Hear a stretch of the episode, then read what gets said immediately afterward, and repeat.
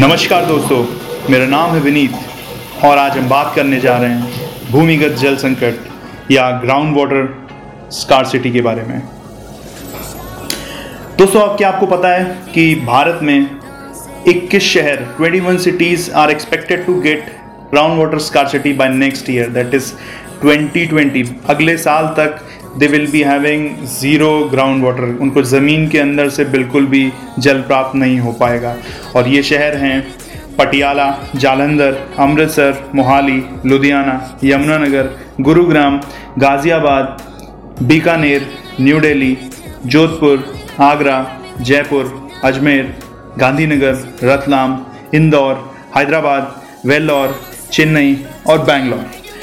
ये वो कुछ शहर हैं जो कि अगले साल तक जिनमें एक्सपेक्टेड है कि ग्राउंड वाटर बिल्कुल ज़ीरो हो जाएगा और ग्राउंड वाटर से जो लोग डिपेंडेंट रहते हैं, जो कि इस समय देश की 40 परसेंट सप्लाई करता है नॉर्मल डोमेस्टिक यूज़ में, उससे लोग वंचित रह जाएँगे।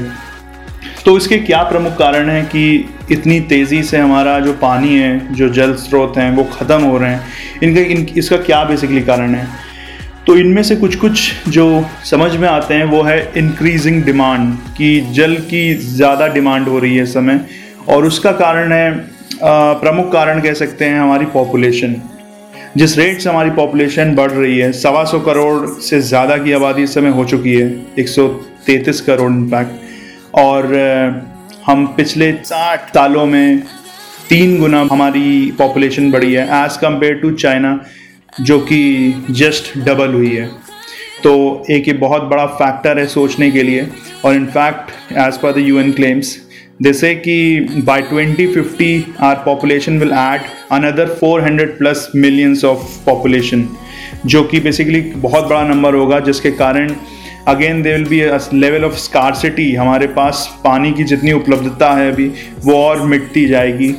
और आगे आने वाले समय में नीति आयोग की एक रिपोर्ट है कि अगले पाँच साल हैं हमारे पास पानी बचाने के लिए।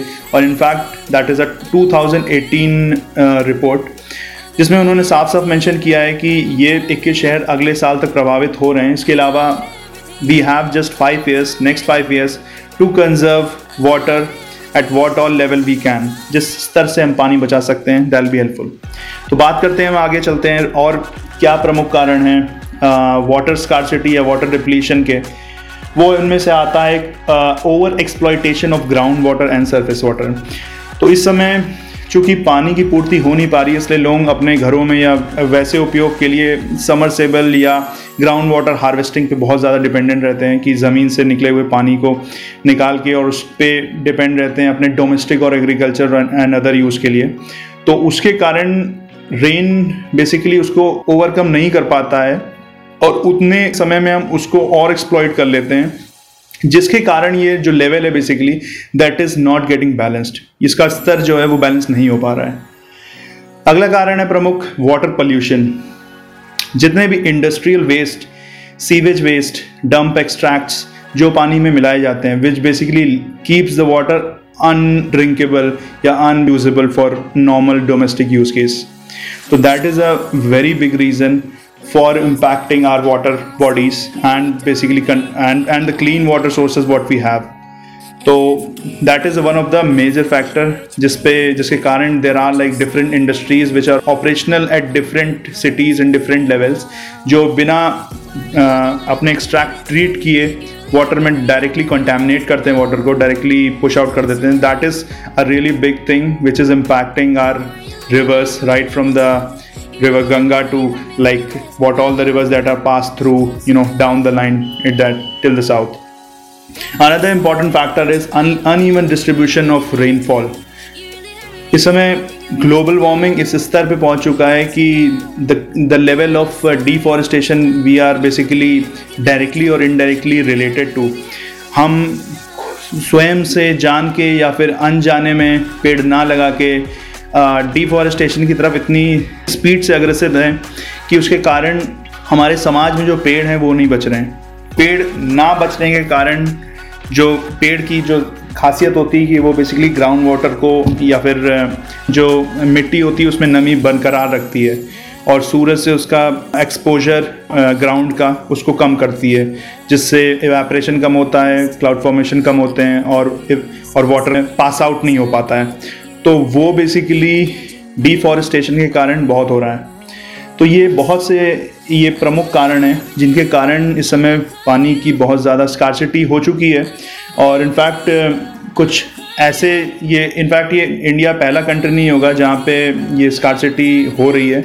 इसके पहले केप टाउन में भी लास्ट ईयर हो चुकी है, जहाँ पे ज़ीरो डे घोषित कर दिया गया था।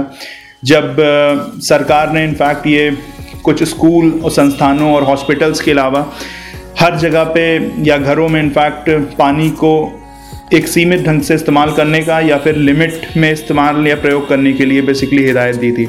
और इनफैक्ट वहाँ पे ये स्तर हो गया था कि फोर्सेस डिप्लॉय करनी पड़ी थी हॉस्पिटल्स और स्कूल्स और कुछ इम्पोर्टेंट इंस्टीट्यूशंस के के अराउंड कि लोग पानी की लूट ना कर पाएँ, पानी लूट ना ले जाएँ। So that level was prevailing in Cape Town last year तो वो डे ज़ीरो से बचने के लिए we just have five years और ये हम और आप मिलकर ही कर सकते हैं। तो मैं आशा करता हूँ कि ये basically podcast will just not be a podcast rather a social message जिसको हम और आप मिलके बेसिकली सार्थक बना सकते हैं। और कोशिश, एक छोटे छोटे कोशिश और प्रयास रहते हैं जिससे हम अपना सहयोग या अपना कंट्रीब्यूशन दे सकते हैं इस एनवायरमेंटल वेलफेयर में। तो कोशिश करिए, कम से कम पानी उपयोग करिए पानी बहाइए नहीं, व्यर्थ ना कीजिए। कोशिश करके जितना कम इस्तेमाल हो सके या ज़रूरत का इस्तेमाल हो सके वही करिए। पेड़ लगाइए। आसपास में जितने भी जल स्रोत हैं, उनको कोशिश रख करके साफ़ रखिए और इस मैसेज को भी आगे ज़रूर से ज़रूर शेयर करिए। ओके दोस्तों, मिलते हैं आपको अगले एपिसोड में। Till then, take care, goodbye.